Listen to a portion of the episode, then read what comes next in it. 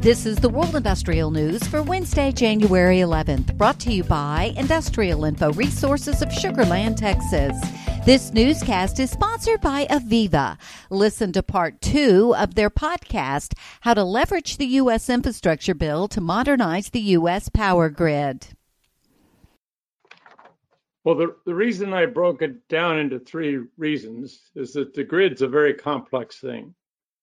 It's, it's all connected together. So, uh, earthquake in Southern California can cause a power plant in Utah to, to die. So I wanted to break it down into really simple what we have to do. Resiliency means we have to be able to withstand very large nonlinear events. Those today are primarily the weather. They could be wildfires, earthquakes, hurricanes, tornadoes, fires, could be any of those. Resiliency is the term used in the industry that says we need to operate as best we can through these large nonlinear events. The second thing is we have to be able to get the power from where it's generated to where it is used. Most of the ideas behind sustainability is we're going to use more renewable power. the renewable power is primarily in this country solar and wind. The great resources for solar and wind don't happen to be in the cities. So somehow we have to get that power from places like Western Kansas to Seattle. The third thing is that we simply can't operate the way we always have. In the past, a lot of the stability comes from over design. But in the new world, we have limited resources and we have to use a bare minimum of those. The most powerful tool we have available is new technology. And that's why I broke it down into basically three different buckets. Perfect. Thank you, Pat. that definitely lays a foundation for this discussion and it opens the door for, for many questions, I'm sure. Mona, can you talk to us about the infrastructure bill, the breakdown, you know, what it contains, what it means for utilities throughout the US? Absolutely, Megan. Um, and before I do so, I'd love to take a moment and step back and just appreciate this historic moment in time. Uh, the last time we had an infrastructure bill of this magnitude was likely under FDR, the New Deal. And so we are looking at $1.2 trillion in total spending. That's $550 billion in new spending, new spending that addresses many of the issues that, that Pat just outlined. Um, and when we're thinking about infrastructure, the definition of infrastructure has expanded greatly in our time. What used to just mean roads, bridges, highways. And now this infrastructure bill encompasses transportation, transit, energy, water sectors, uh, the utility, uh, grid and also thinking about environmental uh, environmental elements um, that are part of our uh, overall national infrastructure. To hear the full podcast, search for IIR's Industry Today podcast on your favorite podcast provider.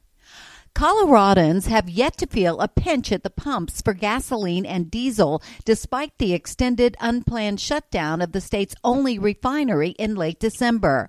But analysts predict price increases are only a matter of time given that the now idled 98,000 barrel per day Denver refinery owned by Suncor Energy Incorporated is not expected to resume operations until late in this year's first quarter. The refinery supplies an estimated estimated 35 to 40 percent of Colorado's gasoline and diesel, and approximately one third of the jet fuel used by airlines at the Denver International Airport. The Suncor refinery also produces asphalt. Recent outages on key fossil fuel arteries in North America, the Keystone and Colonial pipelines, may provide ammo to opponents worried about the climate. But even during the so called energy transition, pipelines will remain a necessary component of the energy sector of the future. TC Energy Corporation was testing a pressure increase on its Keystone pipeline from Canada in early December when a leak occurred near the border between Kansas and Nebraska. Industrial Info is tracking more than $9.3 billion worth of industrial projects that are under construction in Pennsylvania. The pharmaceutical biotech industry leads other industries in terms of spending in the state, followed by the industrial manufacturing industry. The latest available mining data by the Peruvian government shows weaker production in November, while some commodities had higher outputs in the first 11 months of the year. Peru, the second largest copper producer in the world, saw the volumes of all its metallic commodities decline in November compared to those registered in October. Copper, the nation's top product, fell 3.2% to 225,000 fine metric tons. And be sure to mark your calendars for Industrial Info's 2023 North American Industrial Market Outlook. This year's complimentary event is set for January 18th at the Marriott Hotel in the Sugar Land Town Square. You'll hear from IIR's industry experts on where they see opportunities for 2023.